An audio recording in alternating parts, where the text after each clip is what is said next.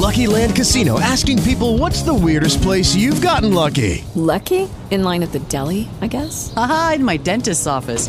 More than once, actually. Do I have to say? Yes, you do. In the car before my kids' PTA meeting. Really? Yes. Excuse me, what's the weirdest place you've gotten lucky? I never win and tell. Well, there you have it. You can get lucky anywhere playing at LuckyLandSlots.com. Play for free right now. Are you feeling lucky? No purchase necessary. Void where prohibited by law. 18 plus. Terms and conditions apply. See website for details.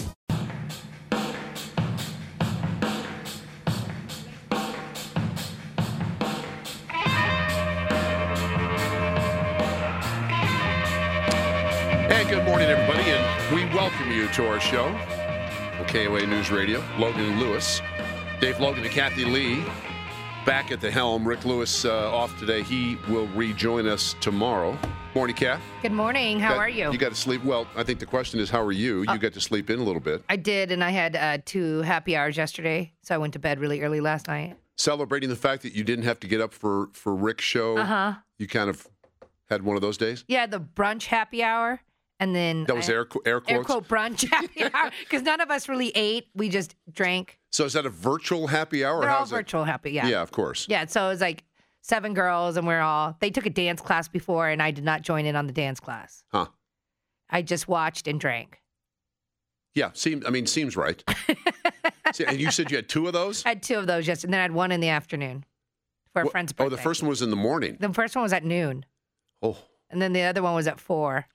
You know, not to say that that I have never engaged in Mm-hmm. similar activity, but I will say this: it's it's been a while, and I find that when I air quote day drink, uh, I rarely make it past like early evening, and I'm out. Yeah, I was out by like eight. Huh. I made a casserole and then I passed out.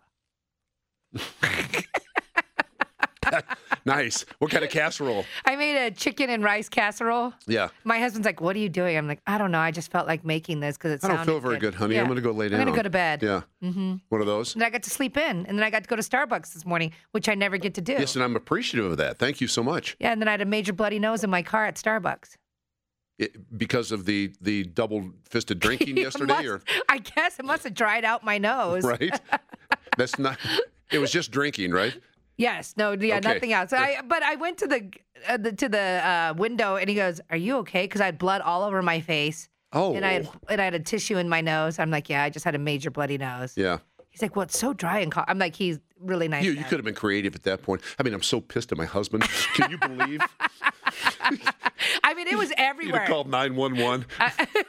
Eric had had somebody knocking on his door. You know, Greenwood Village, whatever, police. And what's the worst place to have a bloody nose in your car when you're like, like scrambling around for Tissue. Kleenex? Yeah. Thank God I had two packed in my purse, Yeah, I always put tissue or or uh, uh, like napkins. napkins in the thing in the glove middle. compartment. Yeah. yeah. I usually do too, but then all I had are the Clorox hand sanitizer wipes or the Clorox wipes. Yeah, So those had- are no good for bloody noses. No, but I had to use one to start You because put a Clorox wipe up your not nose? in my nose, but just to wipe it off. oh yeah, And I'm like, oh, this could kill me. yeah, But I didn't have anything else, so I could reach over and grab the napkins. right. Do you think that's bad? The Clorox wipes on my face? I would not put Clorox wipes In your anywhere near your nose. No, not in my nose, just for the minute till I could find. You know, it, it happens so fast when you get a bloody nose. I mean, right? Clorox is obviously a really good cleaning agent, but I can't imagine like to breathe it or to stick it up my nose would be a good idea. yeah, not in my nose, Dave. Just, Just to clean your just face. Just to clean my face because it was the first thing I could grab. Yeah, Otherwise, I'm just gonna have blood all over my hands. I'm telling you, you should have gone with the. I'm so pissed at my husband. Can you believe he did this? and then I could have gotten free Starbucks. Here's my address. Um, yeah, so so Millennial Grant, uh, that was Kathy's weekend. Uh, uh, let me. Uh, you and I have already we've uh, we've done a little bit of work together here this morning, so I know that you were bored out of your mind. Yeah, another very exciting weekend amid the shelter in place. I uh, watched some movies, watched some TV, Yeah. and not much else. Any good I fell asleep about eight o'clock last night too. when you're in your 20th, there's no. Did you drink yesterday? Nope, no well, then there's drinking absolutely yesterday. no excuse for that. No. that kind of behavior will I not think be it was tolerated. just sleeping out of boredom. Yeah. I, was, Yeah. I was running out of things. I finished a show I've been watching. I'm all caught up, so I have to wait till next week when a new new episode comes What out. What show? What We Do in the Shadows. Oh, It's a mockumentary about vampires in modern day. It's pretty hilarious. Oh, I like it. and then I've been that. binge watching binge watching Curb Your Enthusiasm. good. That, that's one of my favorite shows. Larry David. It is it is funny. Great. he is he has got the absolute best sense of timing. I, you know, in my book, I mean, you can say. I mean, he's just hilarious. And the way it seems like every episode goes back to something that happened right in the beginning, and it perfectly wraps up with a joke Yeah. at the end. I mean, so it's, yeah, it's, I it's love Larry basically David. Seinfeld without Seinfeld. right Pretty with Larry much, David yeah. as Yeah. Jerry. and Larry. David and Seinfeld, Jerry Seinfeld, together wrote Seinfeld. And Right. You, you can see the influence. Yep, and I love Seinfeld, so I do it's, too. it's obvious that I would love that too. JB Smoove, who's on that show. We've had him on our show. Yeah, he told us that he said everything's just kind of, you know, you just do it impromptu. It's like You just go with it. yeah, hmm and then you, they try to do a retake. He goes, "There's no retakes. It's just what it is." Yeah. sort of like talk radio. I just got into the season where JB Smoove is on there, and he is so funny. I forgot how good he was. He's so funny. Huh. I, I love. I, he's like one of my favorite comedians now. I finished the first season of Narcos Mexico, so I'm through 10, 10 episodes. Whew, is that good? It's Ma- heavy. Oh, it's it's heavy, but it is it's really well written. It's well acted. Now you need to go back and do the other Narcos. Well, I'm, I'm- I've got one more season. There are two seasons Of of Narcos Mexico? Mexico. Okay. So now now they've come to the point where Kiki, the DEA agent, and the, the this series, uh, two two year series based on true events. So there really was a DEA agent who was kidnapped by basically the cartel and tortured and killed. So he has just been killed, and they ha- are starting to round up the DEA. Obviously, if you lose one of your agents, you're they're, that's going to be very important, and they flooded that area with DEA agents, and now they are rounding up those that were involved. Oh, interesting. End of season I don't think one. I saw Narcos Mexico. I saw the other Narcos. You'd like it, but it, it's. I mean, listen, it's it's as you said, heavy. It, it's gory at times, but it but it's got a real. You know, it's it seems like it's real, very well acted. Subtitles. oh, So I'm trying to I'm trying to uh, learn up my ma- ma- Spanish? my Spanish. you know what I mean? Next time you go to Mexico, you'll be fluent. I know that's true. Next time you go, you'll be like totally having full conversations in Spanish. Yeah. w- Well, I hope so. Except It- for all be all bad words and and talking about drugs. Right, but there are a lot of bad words. Holy cow! Uh, and one of one of the guys that that was sort of on the fringe involved. He really had nothing to do with the kidnapping and torture and ultimate murder, but it was his part of his group that was involved. He just got arrested, and he um, his when he- they found out that you know the DEA was going to crack down on everybody, they all sort of split up from Guadalajara. And where does he go? Where does Neto go? Puerto Vallarta. Oh, That's where he is captured. So yeah, but it's it's a good series if you if you like um, you know a lot of murder and uh, you know a lot of uh, a lot drug of that. cartel. drug cartel stuff. Absolutely. Did you see anybody see the uh, Jordan? The Jordan series started last night. No, I fell asleep. That's right. You you were drunk and fell asleep. And Gra- Grant wasn't drunk, but he fell asleep too. I am gonna binge watch them all. I'm a little disappointed, really, Grant. Michael Jordan, I still remember the little locker I had when I was like seven years old. That was the MJ number 23, all time. So Jordan fan. was your guy, He was he was my dude. all time biggest fan, and you went to sleep at eight and I o'clock. fell asleep before the show. yeah. Read. Yeah, I'm, I'm anxious to see sort of what people think about that. Um, I thought it was good. I, you know, I, I maybe the first couple of series, first couple of episodes, which they showed last night, I was expecting maybe a little bit more. Now the next two episodes, which will air this coming Sunday, uh, now they get into when the Bulls had to deal with the Pistons with Isiah Thomas and that crew, and Scott Hastings, guy I used to do the show with here on KOA. Scott was on that Pistons team. And I remember, you know, just sitting there talking to him about some of the stories, you know, the Jordan rules, where the Pistons came came to the conclusion that listen, there were no layups for Michael Jordan. Michael Jordan, when he when he took the ball to the basket, Michael Jordan was going on his ass. He was not getting a layup, and so we're going to get into that a little bit uh, coming up here on Sunday. But I but I thought it was good. Um, also, what was the uh, the concert? The Together at to- home. together at home. home, yeah. You watched that? Anybody watch that? I I did a not li- watch I watched any a of little it. bit of I it. saw there was an uproar about uh, how normal Elton John seemed because he was playing outside on his basketball court playing his grand piano, and there was this little rickety basketball hoop with some basketballs behind it. So he appeared to be a tad bit more normal. Yeah, he seemed down to earth almost. Yeah. So then the internet reacted and said, "I wonder if Elton John's going to throw down a 360 dunk after he performs his his songs on the piano." Yeah. I wonder if Elton John plays basketball. I can't picture it. I can't. I wonder if you put Elton John on the free throw line, how many free throws out of 10 he would make. I'd say one. Yeah. yeah, maybe. Yeah, yeah, probably. Two, one, two. Probably. Well, it depends. Can, does he, can he go underhanded? You can go any way you want. The old Okay. Rick Barry granny shot. yeah, that's style? me. I could do them all underhanded. How many would you make underhanded? At least five. Uh, can, can I just. I- I can't say what I'm thinking right now. Hey, I have a basketball court. You have no chance to make five free throws underhanded out of 10 attempts. None. You don't think so? No. I have a basketball hoop in my driveway. I mean, Well, I mean, good for you. When was the last time you shot on Thank that you. My basketball question- court? Exactly. Um, like two weeks ago. You shot underhanded free throws two weeks ago. Yes, we play horse a lot. Do you win ever? I played against a bunch of Broncos players and I beat them. Back to my question. Do you you yes, you beat I Broncos a players I, in horse? I beat two. Then I got beat Na- by name three. 'em. I can't tell you who they are. yeah, yeah. They would, I don't want to embarrass they them. They would lose their street cred forever. I don't want to embarrass them. Oh my lord. Um, hey, coming up in the show, we've got a good show planned for you today. Uh, head coach from the University of Colorado, Karl Dorrell, will join us at uh, 9:45. Going to find out really how he's uh, and his staff are are dealing with these circumstances. Of course, Karl hired. He he hasn't had a chance to, you know, even work out. I don't think with his with his kids, but uh, we're going to find out uh, how Karl's doing, and that'll be at 9:45. 10:06. Your uh, mental health update with Dr. Rick Weiner. Dr. Weiner is a uh, psychiatrist that uh, is headquartered in Atlanta.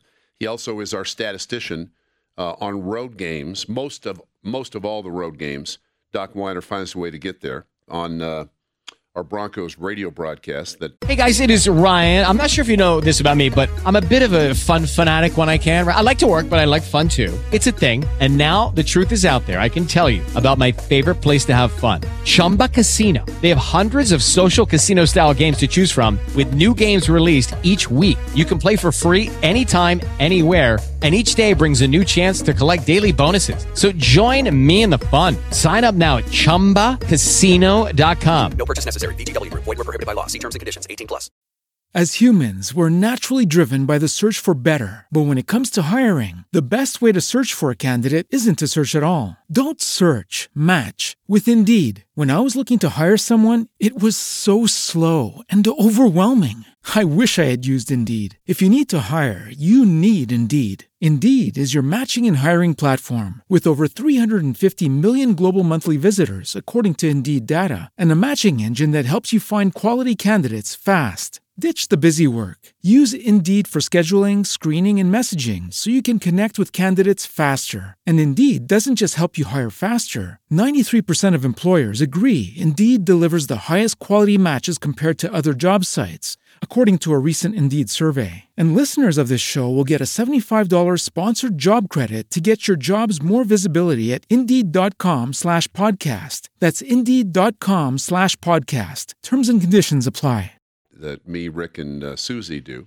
So Doc Weiner at 10.06, and then really a treat coming up at 11.06, Herm Edwards, the uh, former ESPN analyst, former head coach, two-time head coach in the NFL, currently the head coach of the Arizona State Wildcats. Excuse me, Sun Devils. Wildcats are in Arizona. God, made that Uh, mistake. Rick is going to be very sad that Herm is on when he's not. Yeah, here. you might want to move him to tomorrow. Herm couldn't do it tomorrow. We, Ah. we, we tried tomorrow, and Herm could only do today. You might want to get Rick on the phone Oh, because no, Rick was not happy. not Rick is happy. Rick is a huge well, Rick is a huge ASU guy. Yeah, because he's an Arizona guy. His daughter went to school there. Yep. You know, he spent a lot of time partying. I remind him. I remind him all the time that you know you live in Colorado. I'm just- Exactly. Just, going to leave it at that. So, so Herm Edwards coming up at eleven oh six, um, and let me just uh, let me just check. Okay, Yes. Yeah, and let me just be the first to say that uh, coming up on Wednesday at eleven fifteen, we will be joined by Peyton Manning. Nice. Yep, Peyton's going to uh, going to talk a little bit of uh, of the draft and Also, uh, the All In Challenge. I watched. Uh, got well. Listen, I watched. Peyton had uh, about nine straight hours yesterday on ESPN Of his show that he does. of his show, which is real, really entertaining. I mean, I'm such a football nerd. I, I just love, you know, the old time stuff and how the league started and some of the uh, some of the people involved. And in Peyton, uh, Is that Peyton's place? yes, Is that what it's called? I saw the one with him and Tom Brady. yeah, where they were chipping Yeah, the in the backyard of on Tom's Jim house. on, no, Oh, on it- Jim Nantz's house. Oh, it wasn't Tom's house. Yeah, I assumed it was Tom's house. no, that was Jim Nantz's house. What a nice backyard, Oh right? yeah, that was really nice. But he was throwing yesterday some some of the episodes where he's throwing the ball off a huge building uh, in New York, and Cris Carter has got a got a 1930 helmet on, trying to catch. Cris Carter had terrific hands in the NFL. He's one of the guys that I think he would be in my top five all time in terms of his ability to catch the ball. And man, Did he catch any of them? he did. He caught a couple, but it, he was having a hard time. That thing's, you know, how was it 20, 20 some stories up in the air? He- Peyton's throwing it off the top of a roof. Yeah, and you got to think about how fast that's coming down. and Chris too. is how old? Like sixty something, right? Probably. No, 60? Chris. Uh, I don't think Chris, Chris would be in his 50s, 50s? I think. 54. Okay. Yeah. You just Oh. you just put Chris into a different decade. Not sure he's going to Sorry about fully that, Chris. appreciate that. You look good for fifty-four. Yes, yes, he does. yes, he does. So we're going to have uh, That'll be exciting to talk to Peyton about that. And Yeah. that all in challenge, I saw that Tom Brady is leading it right now of uh, how much the people are bidding. So what what is I saw Peyton because because Hannah Storm uh, on ESPN yesterday said, "Oh, say so what exactly you know what are you doing?" He said, "Well, what I'm going to do is is uh, go to the city where the person who wins this is, uh, maybe play golf with him or her and a bunch of him or he he or he or she's buddies, and then go out to dinner."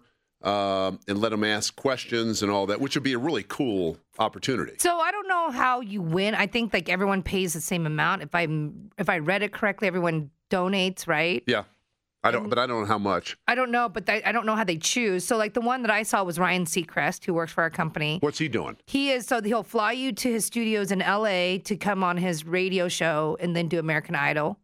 Right? Oh. And then sit on the stage of American Idol during the live competition. And then he'll fly you to New York to come sit on Kelly and Ryan. And you get to come on the show and they interview you on that show. I think that's what I, it, really of all the things. I think Rick would like to do that. I say that. I say that.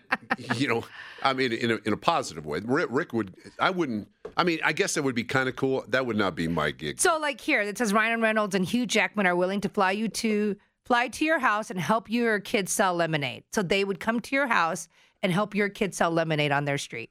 Well, my daughter's in her early 30s, so that would be that'd be kind of a cool event. I think. But that would be awesome for mine. yeah, it you know, for be. my kids. And I, I'm a big, big fan of Ryan Reynolds and Hugh Jackman.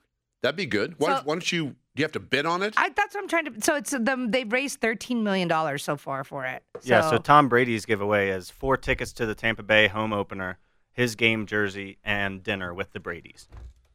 And the starting bid for that, $50,000. So- and it's at seven hundred and seventy-five thousand dollars right now. Somebody Holy bid. ma- Well, that's listen. That's an awesome. I mean, it's for charity, number one, but that's an awesome Thing deal. to do.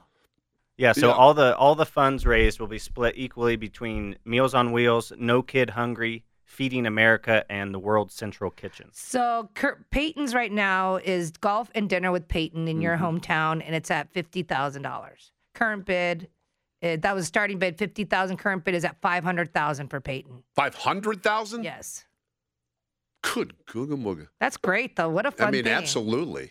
What a what a what a terrific idea. Uh 303-713-8585. You know the number. Uh, we will open up the phone lines. In fact, let's uh, let's talk to Ben, who's calling us from Kansas City this morning. Ben, you're on with Dave Logan and Kathy Lee. Good morning. Hi, guys. Uh, this is kind of off subject, and I'm an old guy. I'm just old. Um, a guy mentioned a show he was watching that I walked in on yesterday, and it was just short of hardcore porn. I'm amazed at what we see on TV now that we can just turn on and Well, the good news has been you, you can. al- Well, no, I don't disagree, but the good news is you can always turn it off too, right?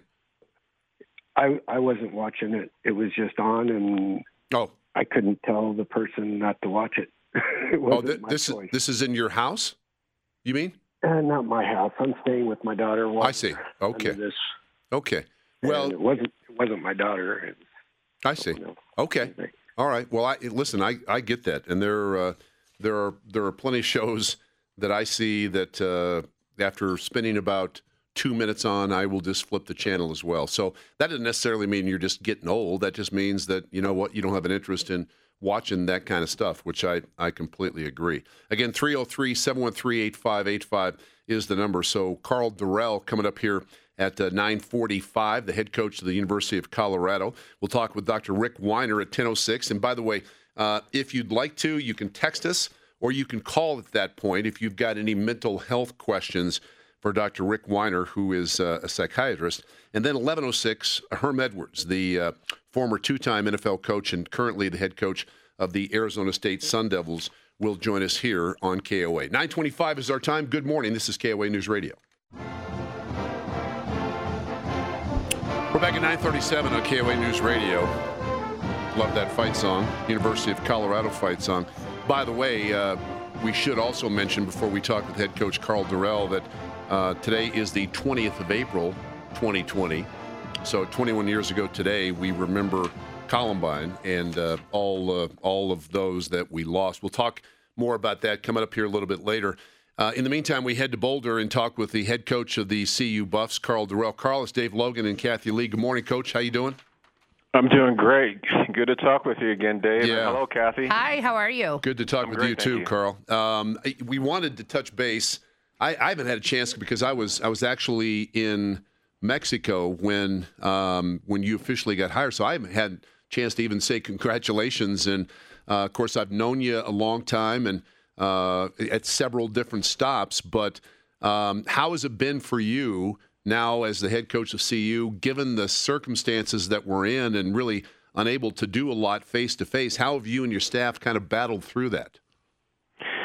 A good question, uh, Dave. You know, it it was actually when I got hired on the 23rd of, of uh, February. You know, I was obviously we were a little bit behind uh, with my hire, but I think uh, this pandemic has actually helped us catch up, uh, so to speak. And you know, we I was able to hire a really good staff. Um, the only thing that was missing through it all, which we were rushing to do, was to try to get spring ball started on time, which was March 16th, and that never really occurred. But um, you know, this time that we've been been spending lately, these last few weeks, catching up on the recruiting side, particularly in state, and getting more familiar with some people uh, in state um, and out of state. But uh, and then we're getting a really good chance to really comb through our systems offensively and defensively, and and and put in our installation plan and things like that. So so from an organizational standpoint, we're in really really good shape. We just haven't had much time or any time other than walkthroughs and virtual meetings with our team. So um, but it's kind of what the state of the the issues are right now. I mean that's a minor thing compared to what we're all dealing with uh, you know nationally and globally. So you know when football's ready to be played, we'll be ready to go though. Yeah, absolutely. You know, you mentioned um, trying to comb through the the systems both offensively and defensively. I, I think uh, I think an interesting question, and you have you have really experienced a lot of football. I mean, you were head coach at UCLA for a number of years. You you've been in the NFL. You were the receiver coach with the Broncos back in the early 2000s.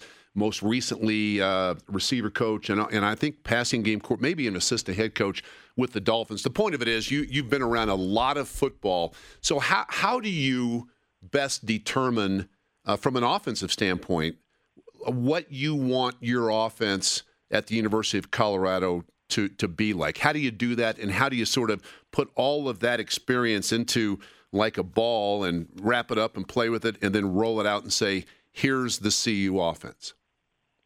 Great question again. I, I wish um, I wish I had that crystal ball where I felt like uh, we had all the answers from from from a perspective of, of really getting something installed quickly, efficiently, productively, all those things. But sure. Um, but I think right now, in my mind, and- and Dave, you know this too from your experience because you got a great deal of experience as well. You know, I'm combing through the program. I'm looking at both sides of the ball, looking at last season Uh, I, I finished with the offense the whole all the games last season, looking at personnel. I did a, a system evaluation from a scheme standpoint uh, the first time looking through it. Then the last time I did it again, I went through it again and looked at it by personnel. Mm-hmm. And so, I, in answering your question, to for me to to kind of put together the system of offense that's going to be successful for us at CU is really for me to get to know our talent, you know, our, our evaluation of our personnel, mm. so that we're putting those types of players in the right positions for success. It is Ryan here, and I have a question for you. What do you do when you win? Like, are you a fist pumper, a woohooer, a hand clapper, a high fiver? I kind of like the high five, but if you want to hone in on those winning moves, check out Chumba Casino. At chumbacasino.com, choose from hundreds of social casino style games for your chance to redeem serious cash prizes. There are new game releases weekly, plus free daily bonuses. So don't wait. Start having the most fun ever at chumbacasino.com. No purchase necessary. Group. Void were prohibited by law. See terms and conditions. 18 plus.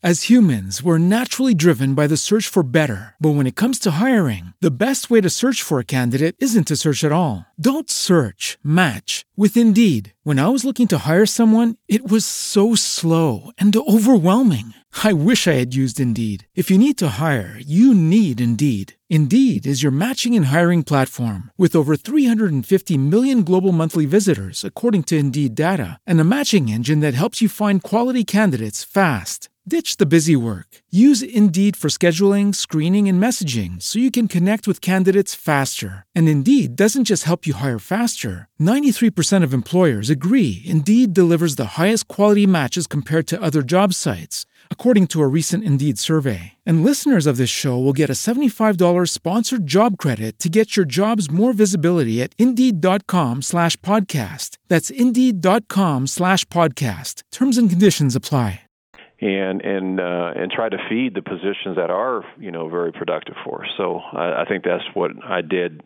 you know, these last couple of weeks, and I'm on the defensive side doing the same thing, looking at our scheme and what we did defensively, and also studying the personnel aspect of things. So, you know, it gives me a great chance this time period. You know, that's that's been you know obviously us just working alone.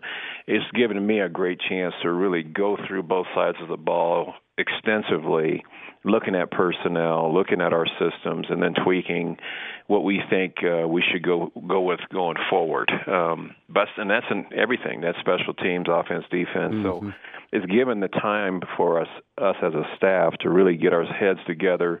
And now that we've studied the personnel, you know, putting our guys in the right position and put them in the right, you know, uh, I guess alignment positions too, to for them to be successful. So offensively, which is where you said most of my experience is from, it's it's we have some some skill on offense. Mm-hmm. Obviously, we're we're missing a three-year uh, starter at quarterback, and we have some running backs with some depth, and offensive line where we got some pretty good depth there too. So we're not missing a lot of pieces offensively, but we're new in the one key spot, which is at the quarterback spot. So, you know, p- part of the scheme thing is also figuring out what he does best, which we don't know yet because we haven't been on the field mm, right, with him at all. right. So, Yeah. but you know, looking at his high school tapes and you know, and also obviously spring game tapes from guys that are here, you know, looking at the footage that they had from playing experience, you know, those are the kind of things that we're we're we're tending to try to to to reason on what we can do, but you know, it's still incomplete information until you get on the field. Sure. We're talking to the head coach of the University of Colorado, Karl Dorrell, uh, at 9:43 on this Monday morning. You know, you, you mentioned you were you were going back and looking at uh, at last year's tape on on offense and on defense and on special teams. Not asking you to uh, be critical of previous coaching staffs or what they implemented schematically, but can you quantify for us uh, in a concise fashion j- just a couple of things that maybe you saw when you went back and, and looked at that tape uh, as now you get prepared to move forward with your system, um, not so much your guys because you just got here, but certainly your system.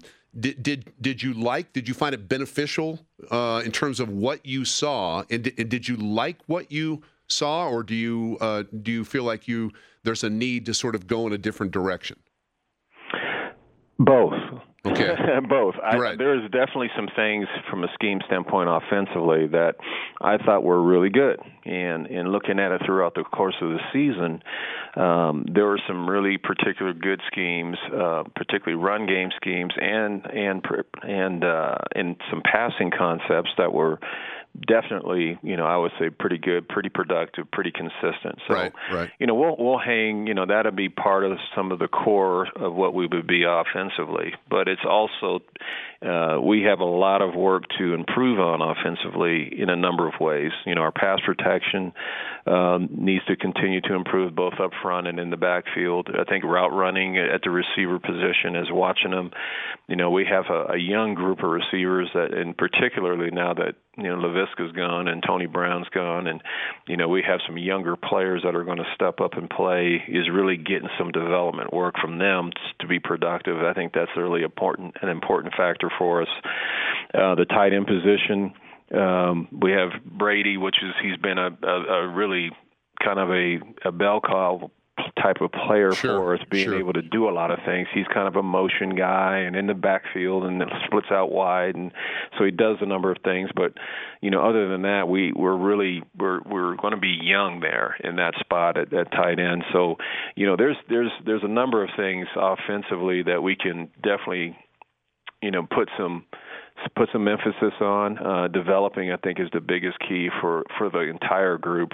Quarterback position one, and then you know honing up the talent and the skill level of everything else around that quarterback. I think those are, are really important factors. Defensive, excuse me, defensively, you know we. We, I like our scheme. Uh, we have our front's a, a pretty pretty good veteran front. Uh, A number of guys that'll be back playing, and plus we got some help from from this year's recruiting class that's going to help us.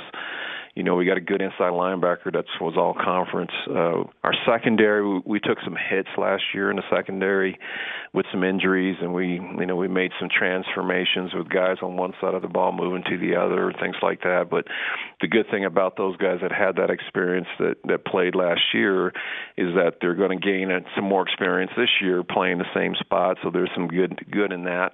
Um, just there's there's a number of things to look, you know, be excited about. Uh, it's it's just a matter of how fast our players are going to be able to really absorb the new things that we bring to the table. It won't be a lot, you know, particularly on defense, since the defensive coordinator is still the same guy. It's really not going to be much of a change there.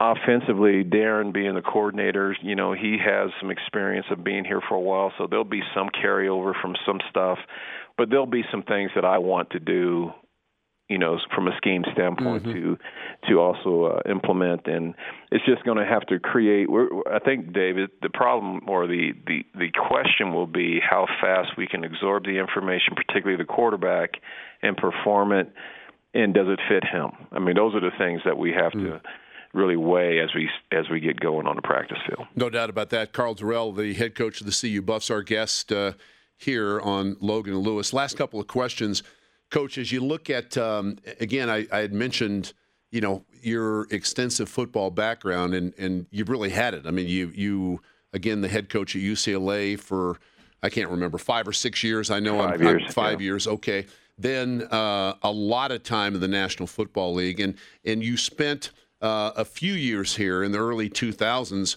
with the Broncos and with with Mike Shanahan as the head coach. And I know, you know, when you look at Mike's success, even though I think he morphed into as as all coaches do.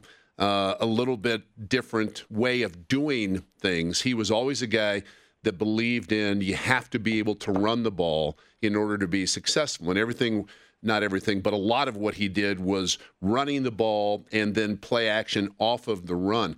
You, again, with your experience, and the game has changed so much, and you see teams like the Kansas City Chiefs with Patrick Mahomes, and they're throwing it everywhere, and they I, they run it some, but it's it's not like we have been used to seeing over the years. So, from a running game standpoint, how have you seen the game of football change the most over the the last even ten years, and and how does that play into sort of your vision of what the University of Colorado run game will be like moving forward? Mm, great question too. you know, Dave, it's it's it's funny how football, you know, I'm I'm a firm believer in balance and being able to run the ball effectively for play actioning and and obviously the drop back pass as well as you know for precision and timing and getting the ball out and great anticipation things like that. So, you know, a lot of those things, those roots of of my, you know, offensive thinking has has begun, you know, in my years with with Shanahan and and some other coaches that I've been with. So it's that's definitely a part of my philosophy in, Mm-hmm. in offense is to do those things. But but you made a great point of you know football's evolved. You know really there's two quarterbacks I would say that are night and day difference of each other, but are two of the best in, in the NFL right now. You mentioned the one with Mahomes at Kansas City, where he's a a, a tremendous talent that can buy time in the pocket, that can make plays off schedule, has an arm to throw any throw on the field, and and they utilize his skill set that really features what he does best. You know, his balls in his hands, he makes plays, he he just finds a way to get the ball to the right people. They run it some, but it's not, you know, a huge priority. Then if you want to flip it to another example, uh Lamar Jackson over at you know the, Baltimore. The, uh, Baltimore there. You know, he he's a completely different type, but balls in his hands just like the previous guy I mentioned, but you know, he's got dangerous legs. He sure got- does. He can throw it. You know, he can run it. Uh, they do run the ball. You know, still with their backs, and you know they play with the tight ends that are inline tight ends, and so they're they're a different type of system.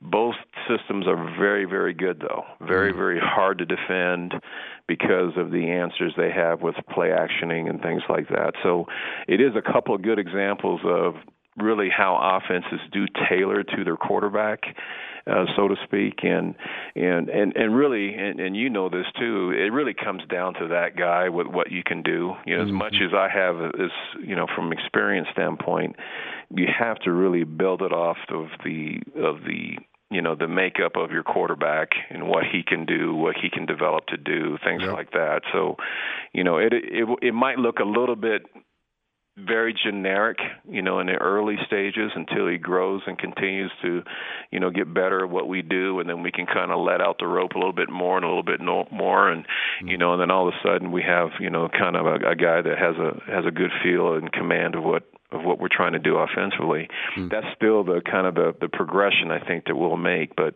you know, you look at Mahomes and and Lamar, both of those guys did not play and start early in their careers. They sat a year, and you know, they kind of got used to the you know the NFL way and things like that. So, you know, I think all of those things. I wish we had the luxury to do that. We don't. You know, we're going to have to play with a guy right now, right away. Yeah. But you know, that's part of the process, though. He's going to have to grow and learn, and we're going to push the envelope, and we're going to stress him, and you know, that's the the job of a quarterback. And but we're going to ultimately do what he does best, and and hopefully build a good package around him. Good enough. Karl, again, thanks a lot for your time. I, I know that, uh, hey, we're just hoping that we have a football season, right? I mean, I- Absolutely. nobody knows exactly how this, this mess is going to turn out. But uh, I'll say this everybody that I've talked to is excited about uh, you, and uh, anybody that knows you um, knows that the university hired a, an outstanding person as well as a really good football coach. So I look forward to finally catching up with you when when all the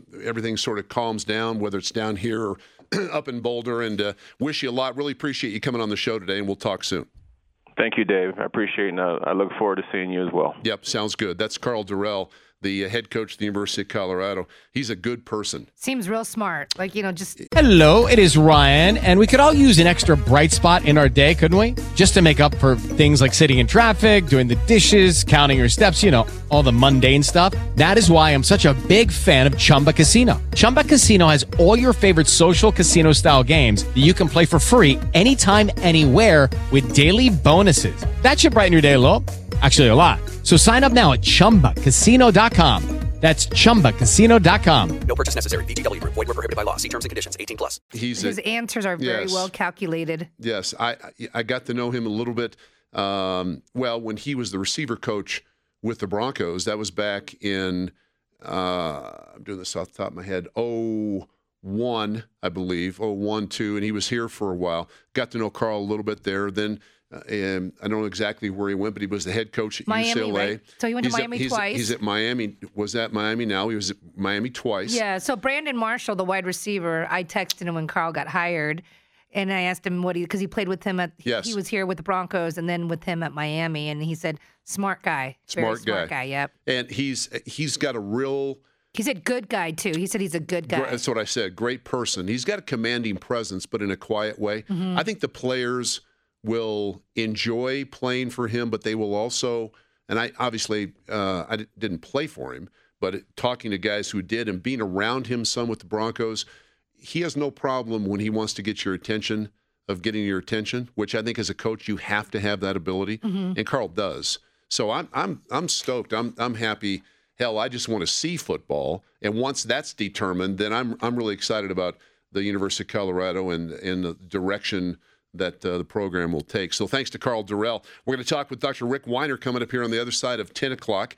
Uh, our psychiatrist friend from Atlanta. Certainly take your phone calls on the, on uh, on anything from mental health standpoint uh, as we battle through this coronavirus pandemic. And then Herm Edwards, our guest, the head coach of Arizona State at uh, 11:06. Dave Logan and Kathy Lee, Rick Lewis back tomorrow on KOA News Radio.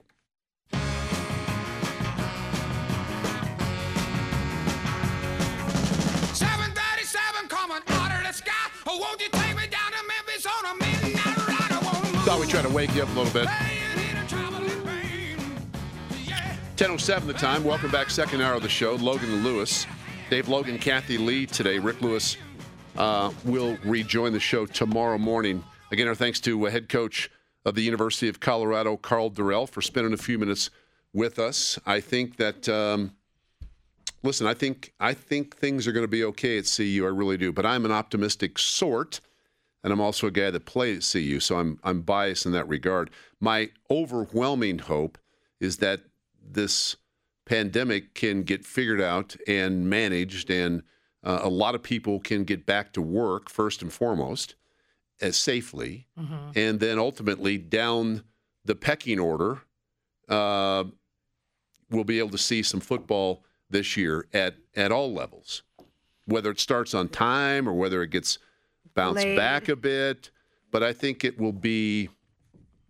I mean, I think it will be good for the psyche.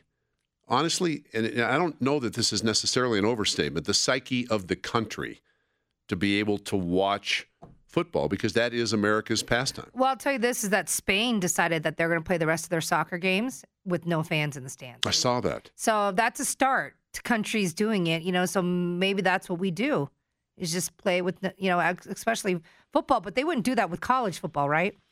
Well, I mean, the the commissioners have said that they do not want to have college football played without bringing their students back on campus. So, first and foremost, the the the various presidents, I think, get to make the decision, or they're going to be very much involved in making the decision as to when to reopen school. When is it safe to bring back? I don't know, thirty thousand students from all over the world.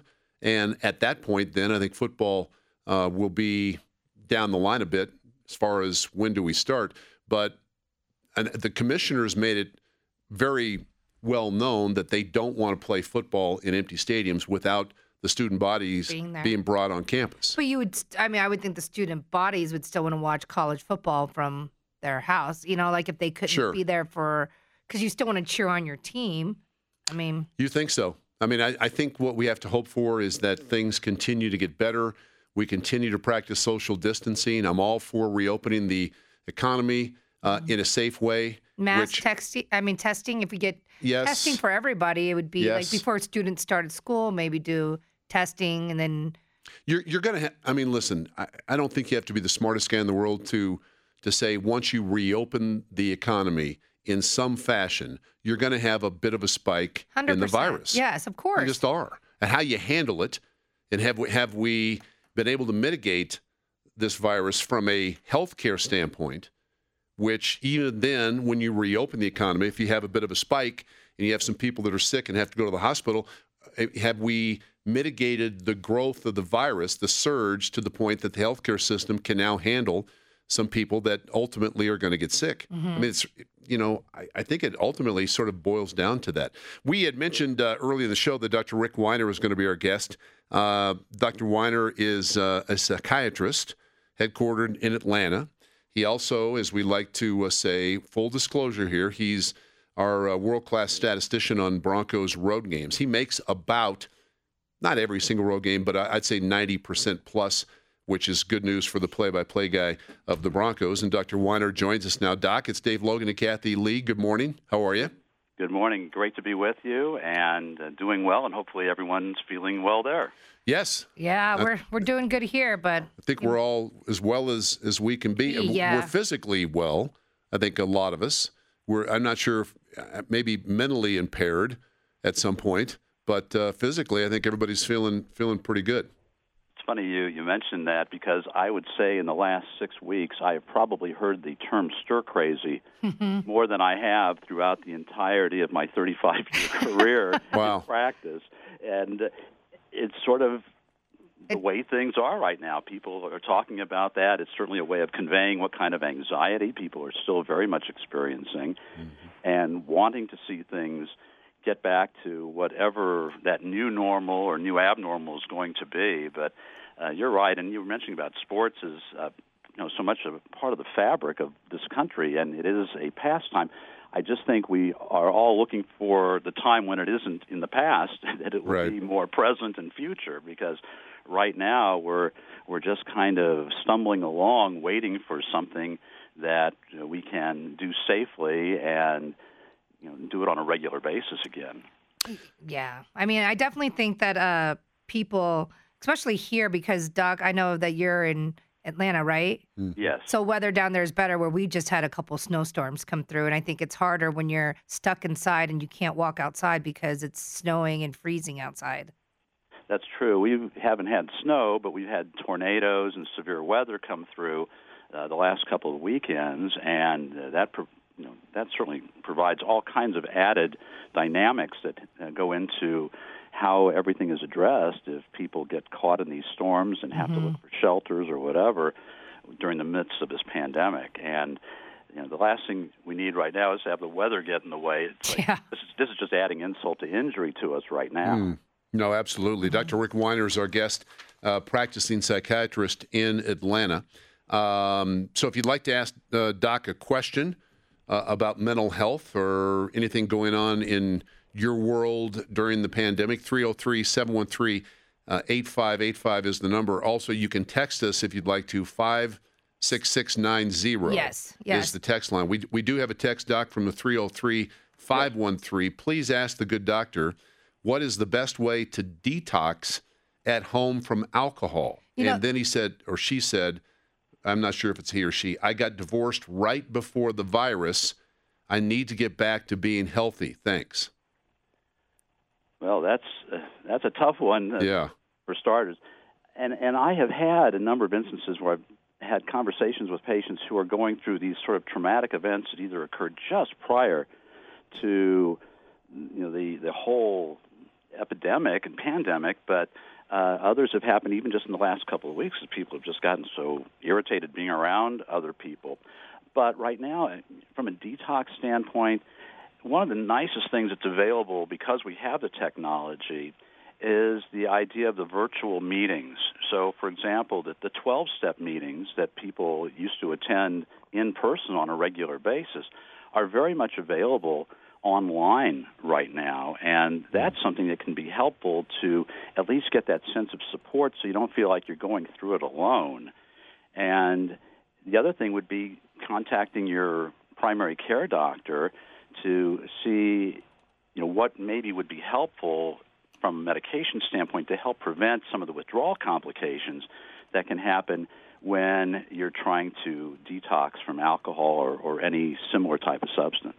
So I've seen uh, Doc Weiner is that I've seen some people on Facebook, you know, talk about the benzo withdrawal, like you know, getting off those anxiety pills and depression pills.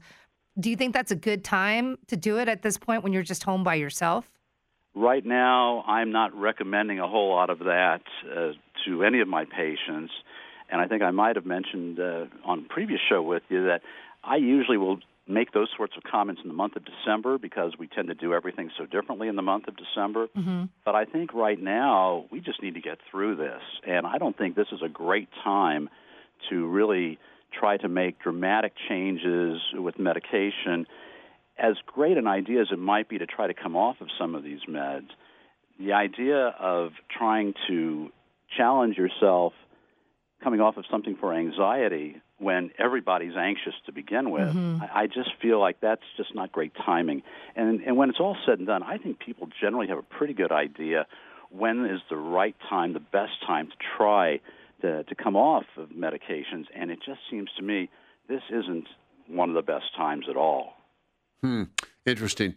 Uh, if you, um, I mean, obviously there there there's been a bunch of bad news over the course of the last month or so. If if you're simply trying to um, calm down, clear your head, uh, relax a bit in in very very trying times, other than the you know taking the deep breaths and sort of that routine, which gosh I've I've tried to to use that over the course of a long time. But but are, are there any other things that you could suggest to some of our listeners that that might be of benefit to them uh, that they could do they can do at home or as a family or anything? Okay, round two. Name something that's not boring. A laundry? Ooh, a book club. Computer solitaire, huh? Ah, sorry, we were looking for Chumba Casino. That's right. ChumbaCasino.com has over 100 casino style games. Join today and play for free for your chance to redeem some serious prizes. ChumbaCasino.com. No purchase necessary. Where prohibited by law. 18 plus terms and conditions apply. See website for details.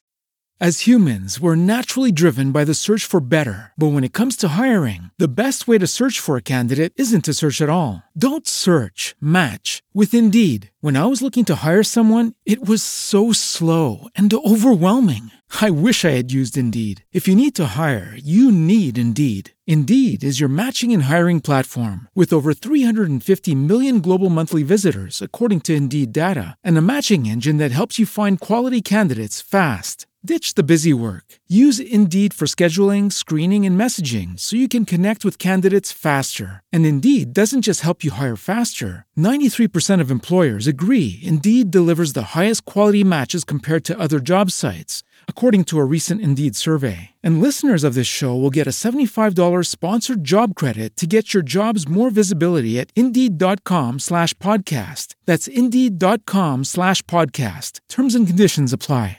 Uh, else from a just from a mental standpoint.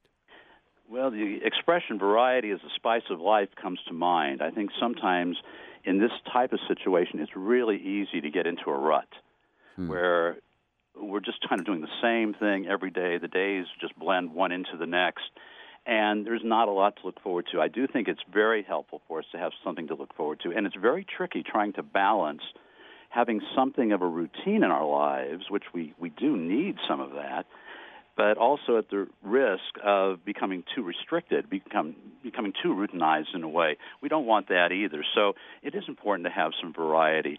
And just doing things a little bit differently than you might at other times. For example, having a meal as a family in a different room than you ordinarily Yeah. would eat uh, your meals. That I think is is useful. You know, just you know, changing locations.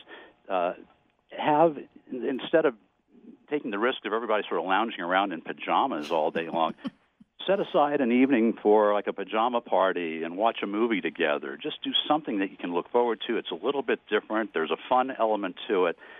I guess with the uh, baseball uh, metaphor, sometimes you have to throw a change up in there every now and then. Okay. Uh, and right now we're trying to uh, flatten the curve. And you know, if you throw a curveball that's flat in baseball, it's going to get hit a mile. But right now we do need to do everything we can to stay the course and flatten the curve. But I do think the idea of changing things up uh, from time to time really makes sense.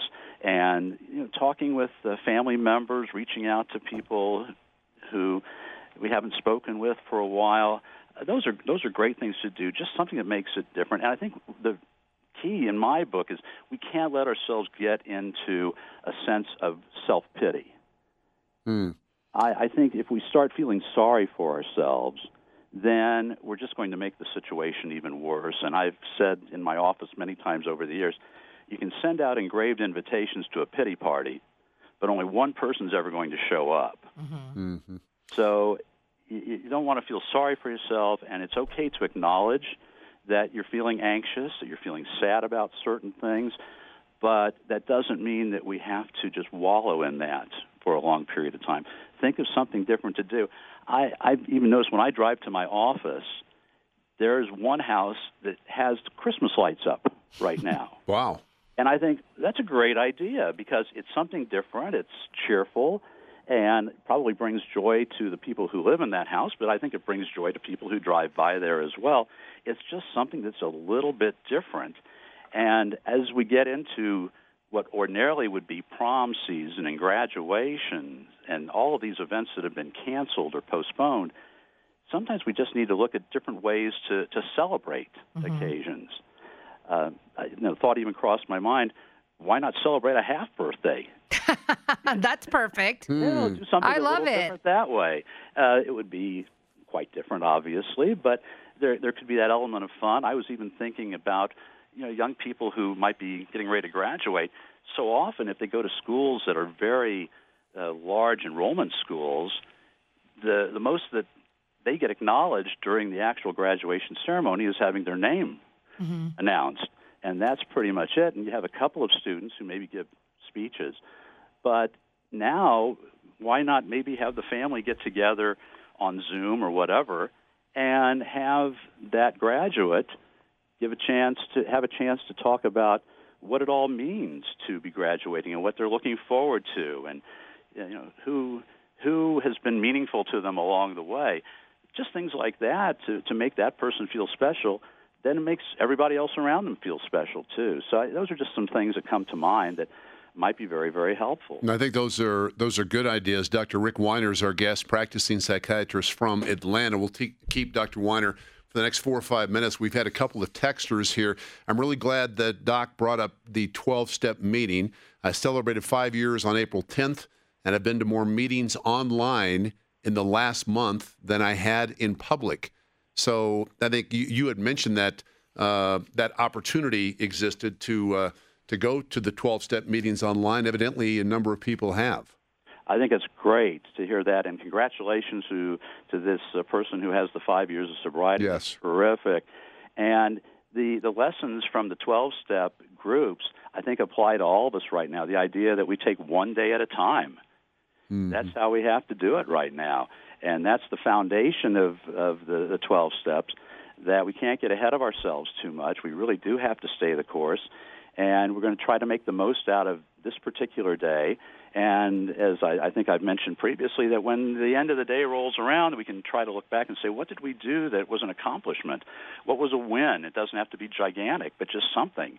And uh, you know, the the 12-step concept, I think, really uh, holds up very well uh, in these uh, circumstances to try to make the most out of each day as we can, and be grateful for the fact that we have it and keep going from there. So, uh, congratulations to our listener who has the five years of sobriety and has also found that those virtual meetings have been very helpful. Another texter from the uh, 720. How, how would you suggest I explain coronavirus to my kids and any long term effect due to coronavirus and social distancing, et cetera? That, that's, a, that's an interesting question. Uh, Very. they, they didn't say how old the children were, but, Yes, but and that makes a huge difference. it sure does. So, like, Doc, I have a seven year old, right? I mean, he asks me about it all the time. And he's like, Are we going to die? And I'm like, No, we're not going to die. We're going to be just fine. You know, because it's, they don't know, because they only hear about all the numbers of deaths, right? When they walk by a TV and the news is on, because we're all watching the news.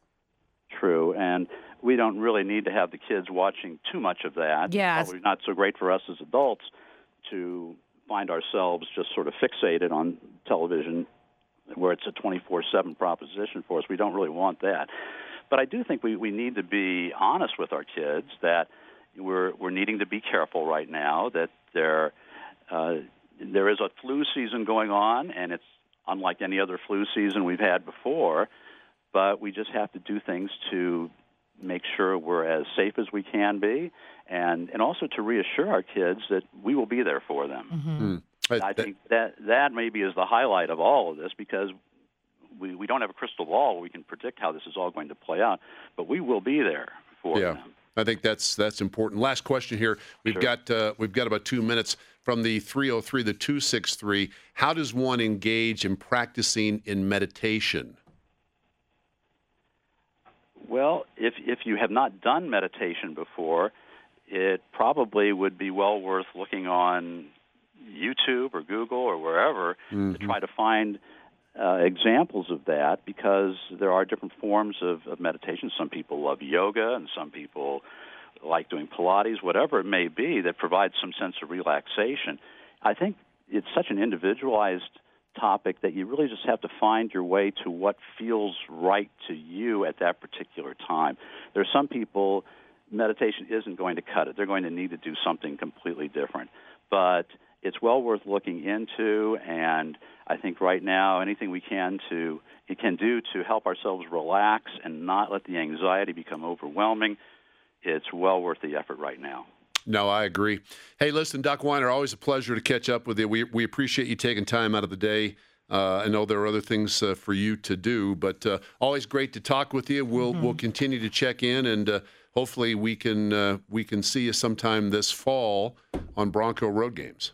That would be great. I would look forward to that, and uh, thank you again for having me on the air with you. And I look forward to our next uh, house call, so to speak. That that sounds great. That's uh, Dr. Rick Weiner, practicing psychiatrist in Atlanta, also just a terrific statistician on road games uh, for Denver Broncos radio broadcast. His voice is so calming. He right. Just like listening to him, it just calms me. Like Yes. everything's going to be okay. So, Evan, you know during during a timeout or whatever, that's the voice that I will hear in my head headset saying, "The Broncos are now two of ten on third down."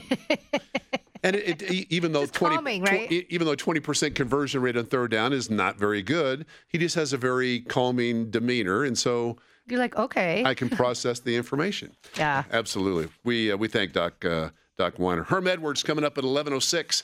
11 uh, excuse me 10:26 is our time. We'll take a very short time out. Dave Logan and Kathy Lee, Rick Lewis back tomorrow. This is KOA News Radio.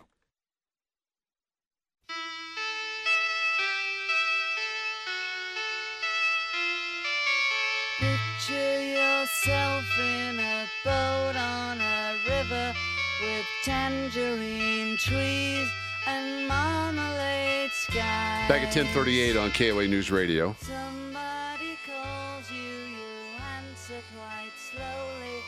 A girl with kaleidoscope Sort of felt this way over the weekend. I don't know. Uh, Dave Logan and Kathy Lee. Rick's back with us tomorrow. By the way, Herm Edwards coming up here at 11:06, and on Wednesday, let me look ahead. We're going to have Peyton Manning with us. Uh, 11:15 on Wednesday morning. You uh, you don't want to miss that. That'll be that'll be a lot of fun. Hey, from the before we get to and again 303-713-8585 before we get to the phone lines and talk about a couple of other things from the 719 660, uh, I take matters into my own hands. I'm libertarian in what is happening, and I'm libertarian, and what is happening has always been my biggest fear. Most of us can be responsible, yet we aren't allowed to show it. How best to keep from rebelling, or isn't it best to stand up? Um, I'll speak only for myself here. I think that I, I completely understand the need to open our economy up and for a lot of people to have some normalcy in their life and for many, many people who have lost their job, maybe a chance to sort of get back into the workforce, even if even if the um, e- even if it's piecemeal, even if it's little by little. Um, I but I- mean, what they say that it's we're till the end of the month, right? Is when Well, here here with Governor Polis, and Governor Polis, by the way, will be our guest uh, on what what is that? What day is Wednesday. that? Wednesday morning. Wednesday as well. Yeah. Yep. We'll open the show with Governor Polis. As I understand it right now, um, we are one of the states that uh, that the powers to be are thinking about reopening in some fashion. We're locked down until April 26th. I haven't heard anything different than that. But again, back to my point, I, I get the need and want to reopen. I, I just think we have to do so in a smart, smart way. You know that once we reopen, you're going to see a spike in the virus, you're going to see a spike in the numbers, and hopefully by the time that we're able to reopen little by little, the healthcare system is not completely overwhelmed. And and in a lot of areas it's not overwhelmed right now.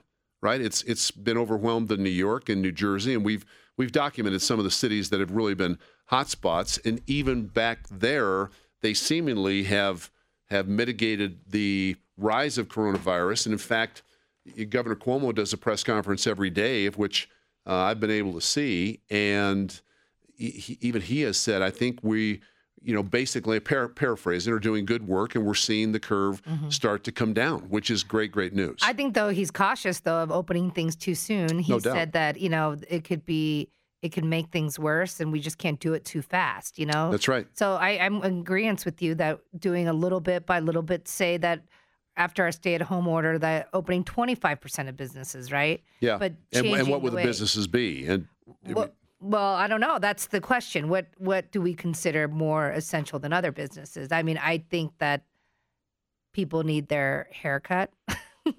people need. Well, I mean, I don't know. restaurants. Restaurants. I People mean- need to get out and go to restaurants. for sure. I mean, people. And and how and how do you open them if we're sitting here playing with uh, with the governor's chips? How how do you open them? What sort of uh, stipulations do you put on them opening up? Is, I- is it a matter of how many people can be in the restaurant at, at a single time? Yeah, I think you have to limit on Yeah, anything that too. opens, right? That if a restaurant holds 50 people, you're only going to hold 25 people now. Your servers are going to have to wear masks.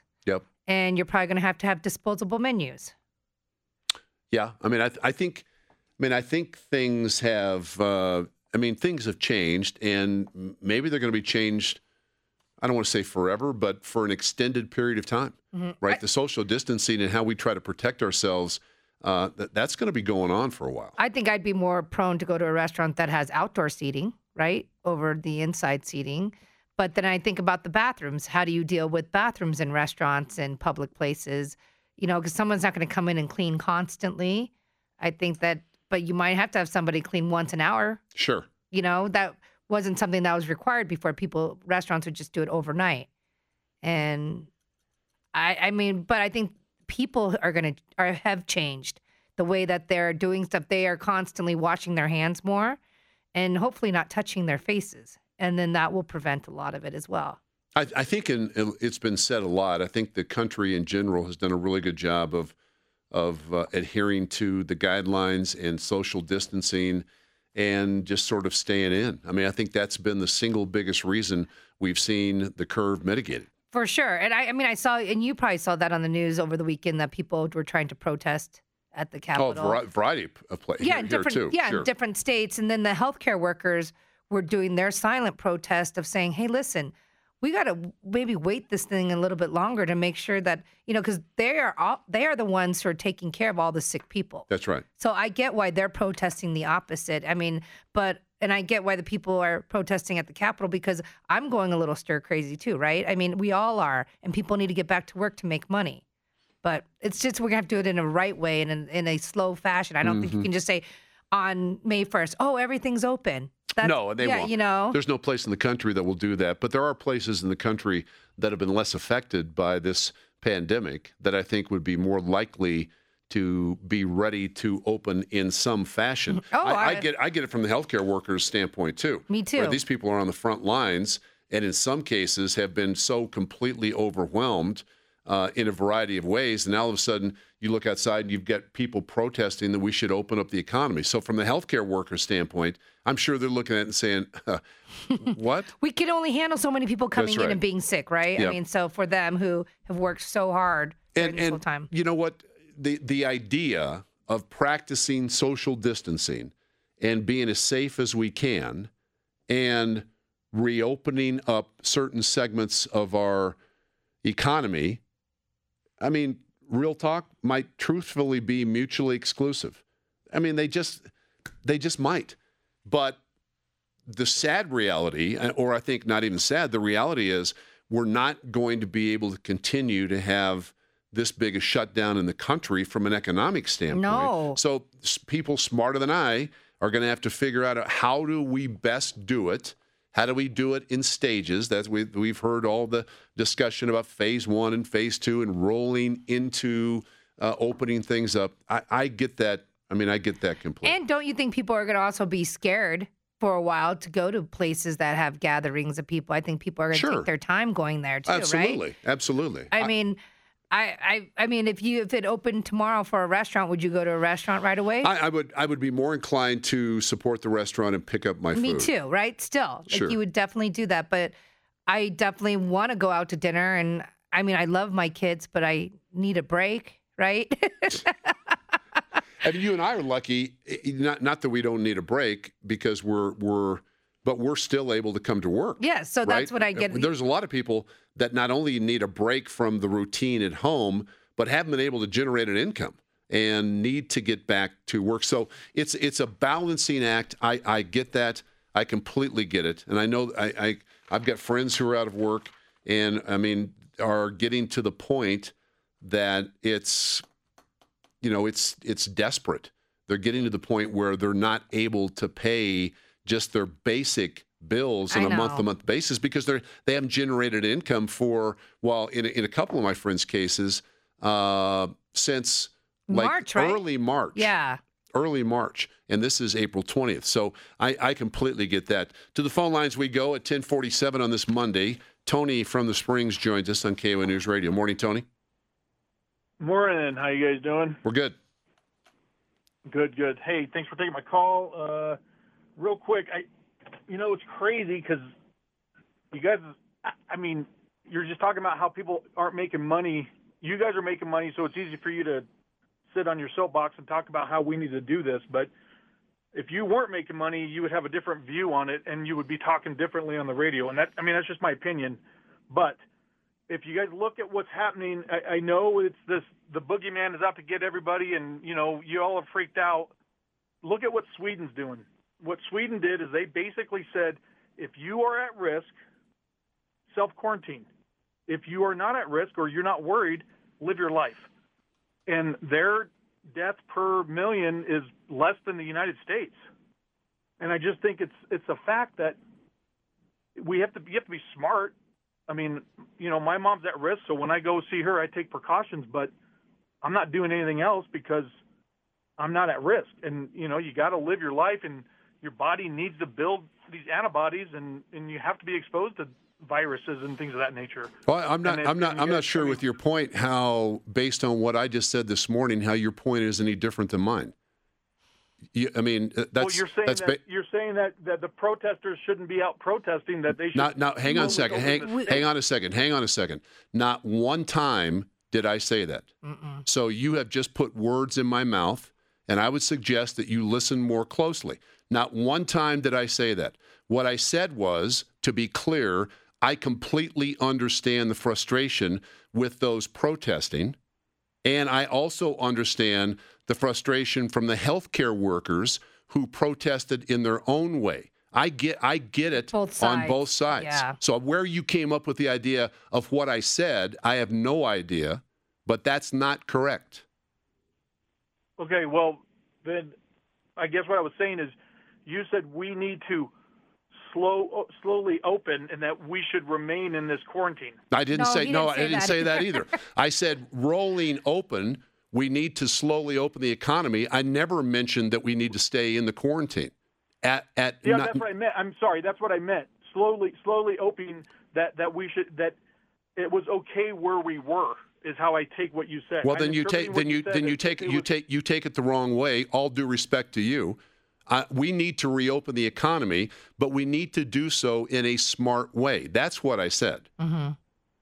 So Right, do, okay. do, do we agree or. I- do we agree or Yeah, disagree? No, no. Hey, that's we do we totally agree. I get what you're saying. I don't think we should have shut the economy down from the start. So Okay. that's how I feel. Well, that's okay. I mean, that's okay. You're entitled to that opinion, but but you know, as we like to say, the the horse is out of the barn.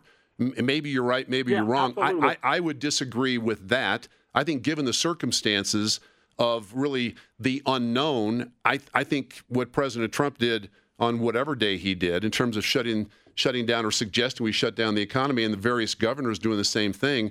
I, I'm of the belief that had they not done that, then we would not be in as good a spot as we are right now. I guess there's no way to to prove that one way or the other because they they actually did shut things down. But I I, I think we we need to get back to work, but we need to do it in a smart way.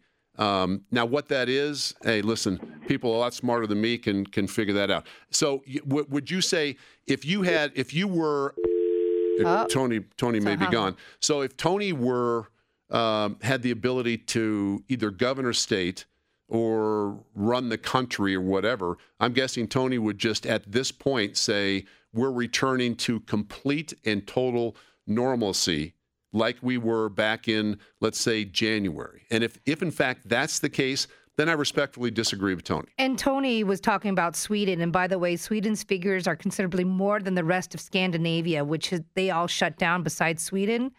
So they have 1,540 deaths in Sweden. And so, which is 17 times higher than those of the other countries. Yeah, so Sweden. I mean, So it- it Sweden has not not worked, been yeah. Sweden has not been uh, a model that you would necessarily want to duplicate. So yeah, sure. so that's I mean, and I'm gonna tell you know I was just reading a story over the weekend weekend that you know South Korea has 51 million people who live there. Mm-hmm. Well, they have the same amount. Lucky Land Casino asking people what's the weirdest place you've gotten lucky? Lucky? In line at the deli, I guess? Aha, in my dentist's office. More than once, actually. Do I have to say? Yes, you do. In the car before my kids' PTA meeting. Really? Yes. Excuse me, what's the weirdest place you've gotten lucky? I never win and tell. Well, there you have it. You can get lucky anywhere playing at LuckyLandSlots.com. Play for free right now. Are you feeling lucky? No purchase necessary. Void where prohibited by law. 18 plus. Terms and conditions apply. See website for details. As humans, we're naturally driven by the search for better. But when it comes to hiring, the best way to search for a candidate isn't to search at all. Don't search, match with Indeed. When I was looking to hire someone, it was so slow and overwhelming. I wish I had used Indeed. If you need to hire, you need Indeed. Indeed is your matching and hiring platform with over 350 million global monthly visitors, according to Indeed data, and a matching engine that helps you find quality candidates fast. Ditch the busy work. Use Indeed for scheduling, screening, and messaging so you can connect with candidates faster. And Indeed doesn't just help you hire faster. 93% of employers agree Indeed delivers the highest quality matches compared to other job sites, according to a recent Indeed survey. And listeners of this show will get a $75 sponsored job credit to get your jobs more visibility at Indeed.com slash podcast. That's Indeed.com slash podcast. Terms and conditions apply. With 51 people 51 million people as Colorado does. So they have the same am- around the same amount of actually they have less deaths and the same amount of cases that we do. And they have 51 because they shut down. Well, they completely early. shut down. Yeah, and so now they're able to try to get back to a little bit of normalcy because they need to, sh- you know, so it's hard to say if it was right or wrong for us to shut down, right? Hmm. Then they're only taking studies from other countries and other states and if it's it's starting to flatten out the curve, so maybe that's the right thing to do or not to do, but I think that all we can say is that places that have shut down are seeing it flatten the curve. Yep. Places that have not are not seeing it as much. David Boulder joins us on KOA News Radio. Morning, Dave. How are you? Dave, do we have you? Not sure exactly what that is. Irma in Fort Collins will locate Dave in a while. Irma's on KOA. Morning, Irma. Hi guys, I was just wondering, um, same same thing talking about um, the shutdown. Um, that we're finding, especially there are some studies from Stanford and things like that, that they're finding that way way more people might have had the virus and don't know it. And so what that is doing, and there are also studies in the United States saying the same thing. What that's doing is bringing the actual death rate down that is real to hardly anything.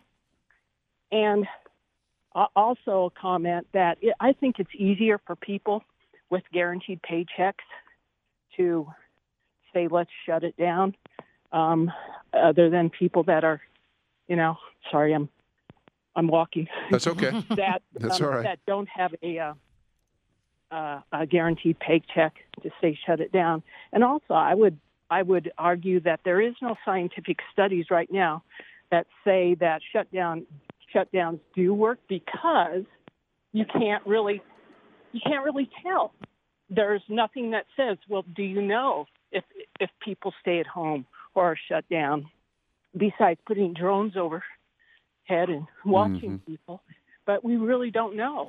I think And so. I'm seeing that there's conflicting stuff on that, and I'm wondering if, and also the models that first came out, we know that they're really, really, really wrong. And so I'm wondering at what we did on the huge shutdown to actually kill our economy, especially Colorado. Mm-hmm. Was it worth it? And were, were you questions. Mhm. I mean, I, I- I, I really do. That that's why I think it's important that we get back to work as quickly as we can in, in a as safe as possible way. Which again, those two things, eh, to a certain degree, in my book, are mutually exclusive. We just have to figure out a way. There's going to be a spike a little bit when everybody starts, or when people start to sort of roll back into the workforce. But now it looks like most of the healthcare system will be able to hold up with that when we have that spike. But I get I get it from an economic standpoint. Again, I've got um, you know, I mean, I've got a small company trying to keep people employed. It is it is a real challenge. There's no question about that. I've got friends who are out of work. That these people need to get back to work. I, I Everybody does. Uh, yeah, I mean that's the one thing I think that people forget is that we all know people. We have family members Yes. who are out of work. We No have, question. You know, just because we're working and those essential employees are working, that it's we all know somebody close to us that got laid off or Yep. got furloughed. Absolutely. 1056 is our time. We are through a couple of hours on this Monday morning. Logan Lewis on KOA News Radio. Herm Edwards, the head coach of Arizona State, two-time NFL coach, will join us uh, at 1106. That's coming up on KOA. All right, now let's go to uh, Mayor Michael Hancock with this update. Mayor Michael Hancock with a press conference. We didn't really get word that uh, they were going to have one, but uh, indeed they did, answering some of the questions. Again, the city of uh, Denver, a little bit different than the state of Colorado um, in terms of uh, social distancing and when they will attempt to open up. April 26th, that's what uh, Governor Polis has said, Mhm. and uh, May 1st, as of right now, that's what uh, Mayor Michael Hancock, the mayor of Denver, has said. So, um, but interesting information in terms of he's already talked to a number of restaurant owners and kind of coming up with an idea starting um, at some point in May, starting to Have- roll back into reopen. Yeah, and have policies in order of That's what right. they need to do. And I guess the governor's having a press conference today at 3:30 that will talk about what's going to start opening. Yep, and I'll I'll just speak for uh, Big Al and JoJo. You'll be you'll be hearing the uh, governor's press conference live here on KO News Radio at at uh, three thirty. This is my only one attempt at uh, programming our station. Eleven twenty five is our time. Dave Logan and Kathy Lee Rick's back with us tomorrow. When we come back, Herm Edwards will be our guest, the head coach of Arizona State, coming up on KOA. Welcome back. Final segment of the show, 1137 on this Monday morning. Dave Logan and Kathy Lee. Rick's back with us uh, tomorrow morning. Again, Peyton Manning will join us uh, Wednesday at 1115. It'll be great to have uh, the quarterback back on the show. Right now, really a pleasure for me to uh, to welcome Herm Edwards to the show. Herm, two-time uh, head coach in the National Football League, was a hell of a player, really. Uh, and I'm not even sure a lot of people – you, you think of Herm now, you saw him as a coach, you saw him on ESPN. He's now the head coach at Arizona State. I'm not sure how many people uh, appreciate the kind of player he was with the Eagles primarily for a long time. But uh, Coach Edwards joins us now. Herm, it's Dave Logan and Kathy Lee here in Denver. Thanks for your time. How you doing, Coach?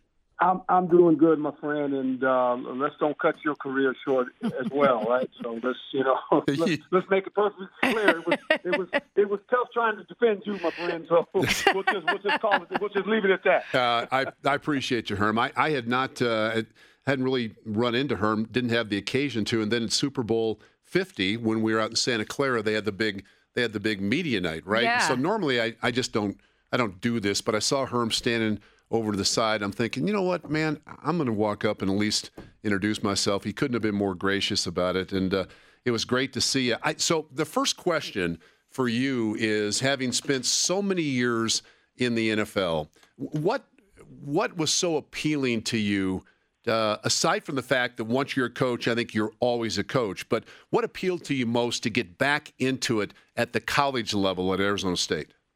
Well, for me, Dave, I had a lot of opportunities to come back actually when I was uh, on television, uh, but never it didn't just didn't didn't want to do it at that point in time. It wasn't the right fit. Right.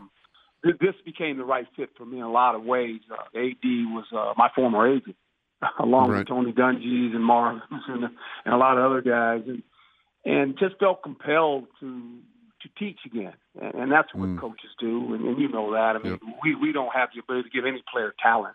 God gives them the talent. Uh, we give them knowledge, and I wanted to give back to football, as you know, and, and, and you can say this because you played a long time as well. I mean, without football, I'm not sitting having this conversation with you. Right. Football was my vehicle to get out of out of the neighborhood in which I grew up to go to college, and uh, it's provided me this tremendous opportunity, and and I want to give back to it. I'm indebted to the game, and and for me to coach young people and be a part of their lives at an early age that maybe could influence a little bit, uh, that was important to me. You know, it struck me, I think it was earlier, maybe it was last week, I saw a comment attributed to you that uh, you were asked a question about, hey, would you ever consider getting back into the NFL? And I, I was struck by your answer. You, you, you basically said, nope, this is it. And you sort of laid out what you would like to see happen at Arizona State. But, but you said, this is, this is my last stop. It is, uh, and when I took this job on, I, I, told Ray, uh, I told the president as well as my wife, because my wife looked at me and she said, "You gonna do what?" I'll bet. no. I said, I said, I said, yeah. She said, "Oh boy," she said, "I knew there was, there was a screw missing, but it's really missing now." and, and, and, and it was kind of, you know, it kind of caught everybody by surprise a little bit because uh, all those years I spent on television. But with that being said, I was always on college campuses, and uh, I did some stuff for ESPN, uh, the SEC, and was invited to a lot of camps in college, and I coached that Under Armour All American game. Right. And that's right. the game that really got my blood going again. You know, with the high school players before they were getting ready to go to college, it was kind of interesting visiting with those guys. They would always tell me when the game was over, Coach, you need to coach college football. You know, and it's Mm. just I said, well, maybe. And all of a sudden, this opportunity appeared, and um, this is it though for me. It really is. I want to build a program here that we can be proud of with some consistency. Uh, you know, and, and hoping our goal, like like most of the teams in this conference, is to uh, to go to the Rose Bowl and win it. And um, you know, that's kind of one of my goals. And and uh, that's it. And when this is done, Dave, I'm going back to Carmel. I'll give, you- No, I'll there- give you my address. You can come visit me. Hey, Go play some golf, man. You, you know what? Trust me on that. I'll I'll be there for sure. Uh, you know, you look at uh, you look at a college coach, a head coach, um, and his ability to mentor, you know, young guys. And I'm I'm a I'm a high school head coach, and so I get the group before you get them, right? But but your ability to teach life lessons and your ability to mentor them and not only not only help them in football but just help them sort of navigate through what is really a can be a difficult period of their life for a lot of guys i know that has to be something that you really enjoyed No doubt. And and the thing that you realize with young people, uh, and we were that way as well. Um, you know, we're a collection of our choices. And um, I think I tell them all the time. I say, with the world you people live in now compared to when I grew up, this social media is real. And when you press it, that becomes your resume. It doesn't go away. I said, you don't get to make the same mistakes maybe I made when I was a high school guy or a college guy. Yep. Uh, because everything's on everything's on tape. Everything you say, everything you do, uh, people have access to that. I said, you have to be careful. I said, you represent your family's last name, this university's last name, in the great game of football, off the field and on the field, even more so now. And so you got to be careful. I always tell them, choose your friends. Don't let them choose you. That, that's kind of important. Yeah, no, no, no doubt about that. Herm Edwards, Arizona State head coach, uh, is our guest. You know, when when you and I played, I mean, matter of fact, I think our first two years in the league, they didn't even have the five yard bump rule. So as a wide receiver, I mean, it was it was hand to hand combat, dude, for all the way down the field, and seemingly, from my perspective, beyond. Then in '78, they they they have the five yard rule instituted. But we've seen so many changes in, as you say, this this great game of football. Um, we have to adjust to it. It is what it is. But but do you like the game as we currently have it? Do you like the game in terms of a lot more the passing game and just sort of the rules and regulations of play, generally speaking? Well, as a defensive player, you always feel like they're gonna they're gonna move it to the side of the offense, and rightly so. I mean, you know, the, the biggest guy that that that, that grow, draws the most attention on anyone's team is the quarterback, right? You just talked about the guy you're gonna you're gonna coming on to, uh, you know, Peyton coming on your show. I mean, and, and rightly so. I mean, he's the guy. I mean, when people walk into the stadium, uh, they, they want to watch the quarterback now. Hmm. You know, they want. I always tell the fans want defense the last few minutes when you're winning. yeah, Go play, go play. But other than that, they want you to score points. Yeah. so yeah. I, I get that, and I think if you look at the offenses today, um, they all the game is played outside the numbers. Uh, the ball's in the air. You know, they put you in space. They make players play in space now, and and that is difficult uh, if you're not athletic. You know, there, there's more athletic people. I mean, they're bigger and faster. Dave, and we, we, I'm not saying we weren't big and fast, but there's and you look at the line, the interior people, they're so athletic. You know, skill guys are skill guys, but it's the big guys that can move and run and do these things. You'll watch these kids get drafted this year. There'll be a bunch of guys that can run, that either rush the quarterback or protect the quarterback, you know, and and that's the game of football now, and it's it's fun to watch. Um, not fun if you don't have a quarterback because the field's about 120 yards long when you don't have one. Our guest, uh, Herm Edwards. Yeah, I was going to ask you about the quarterback position. I mean, it's always been important, right? I'm, I'm thinking when you were in Philadelphia, I think it was probably Ron Jaworski. Uh, Yes, it was, uh, yes.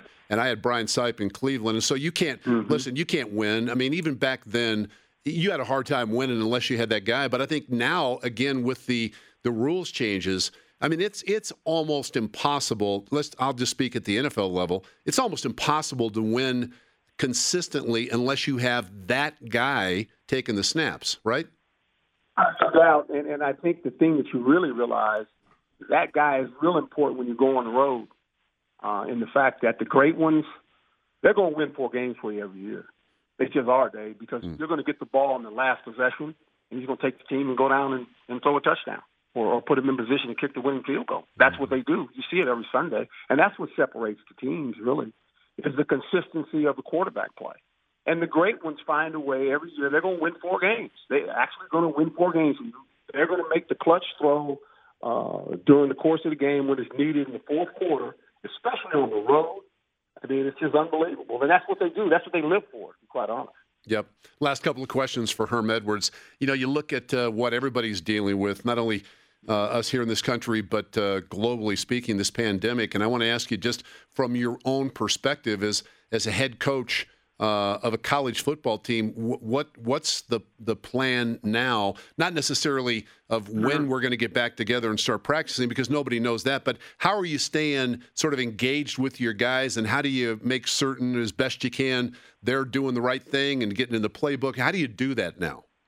Well, we're, we're on Zoom. You know, all of a sudden, this electronics has become a part of norm for us as coaches. And, uh, even though you know you're in your office or, or at home, we're having meetings. We just had meetings this morning with our players, and it's kind of interesting. The first thing you got to do is because you got you know a hundred of them, offense, defense, you split them up, and you got to first tell them, hey, cut off the mute. You know, the dog's backing in, the dog is barking in the house, and you might have kids running around. Who knows? Yeah. And you're trying to gather their attention. You know, and I told them this, and I, and I keep telling them this. I said, look, the Zoom meetings are great, and and now, but your ability now to take that and take the time during the day to go outside and do something. I said because the teams that come back and are in some kind of shape, a, player that's in some kind of shape, you know this, Dave, they're going to have an advantage Yep.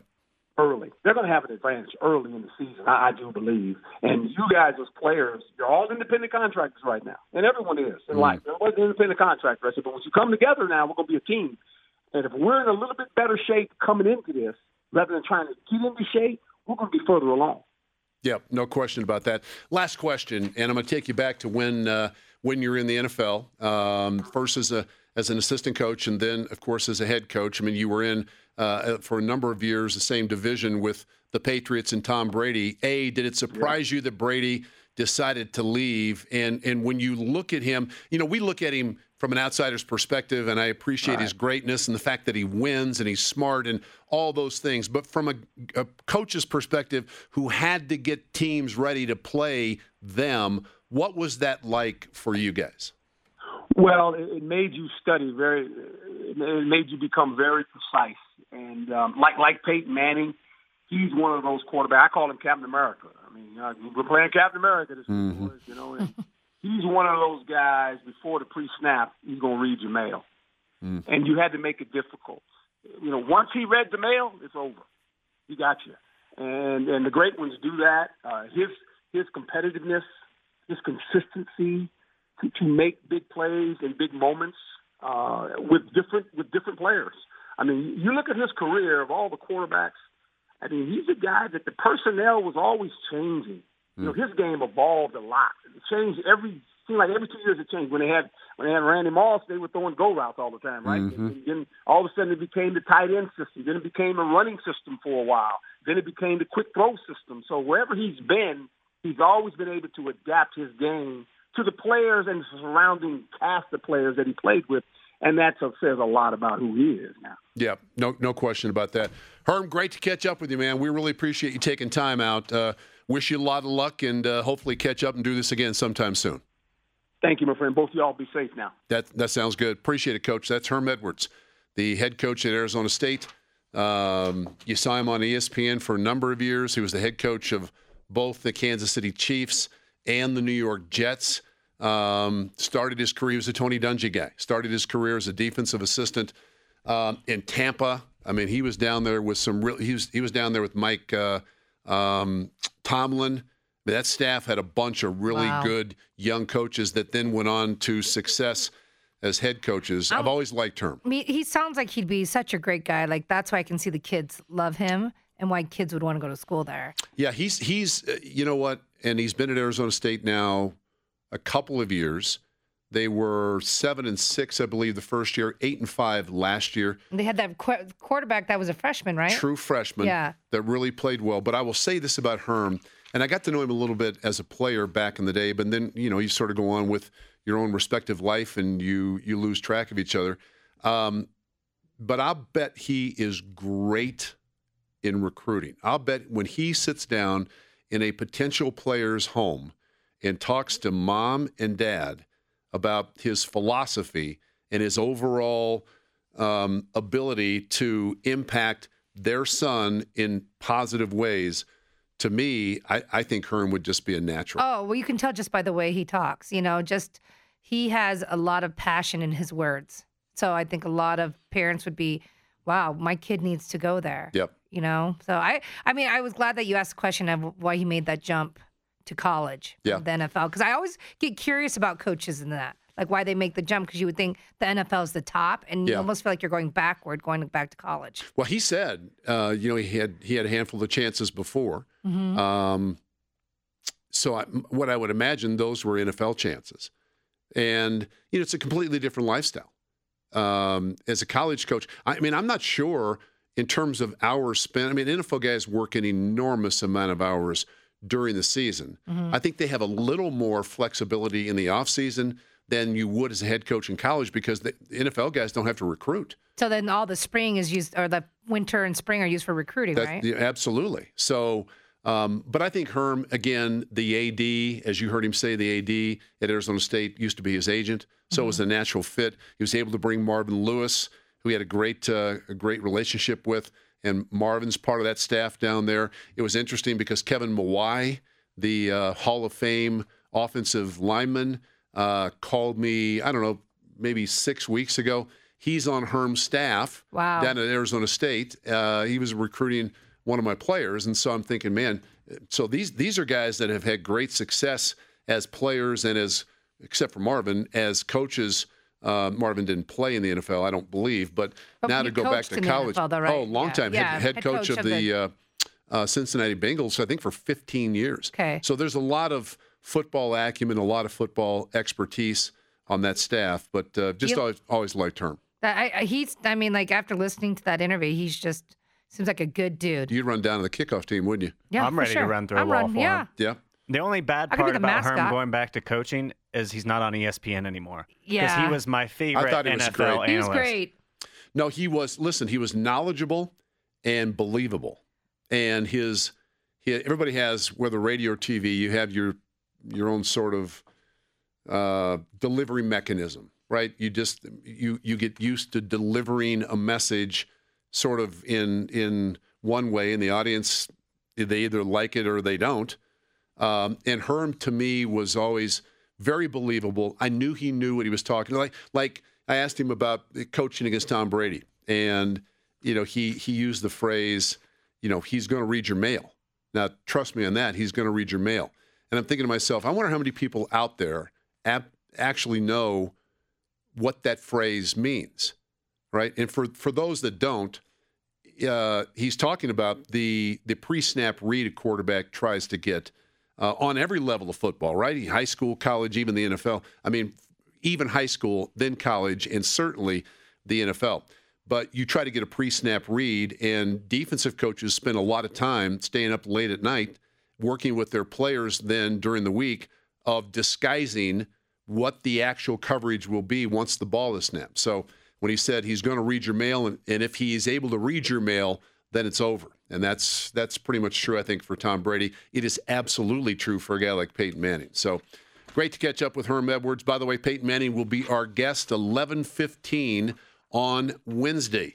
But we're coming back prior to Wednesday because we have a show tomorrow morning at 9 o'clock. As that is going to do it for our show today. We thank you very much for being with us. Hope you've uh, enjoyed the show. Thanks to Millennial Grant for doing uh, both he and Dragon Redbeard's job. We miss you, Dragon. Looking forward to getting you back. Uh, Rick Lewis will be back with us tomorrow. So for Kathy Lee, I'm Dave Logan. Stay tuned. News is coming up next. Mandy Connell from noon until 3. We're back tomorrow at 9 a.m. Hope to see you then on KOA. Lucky Land Casino asking people what's the weirdest place you've gotten lucky? Lucky? In line at the deli, I guess? Aha, in my dentist's office.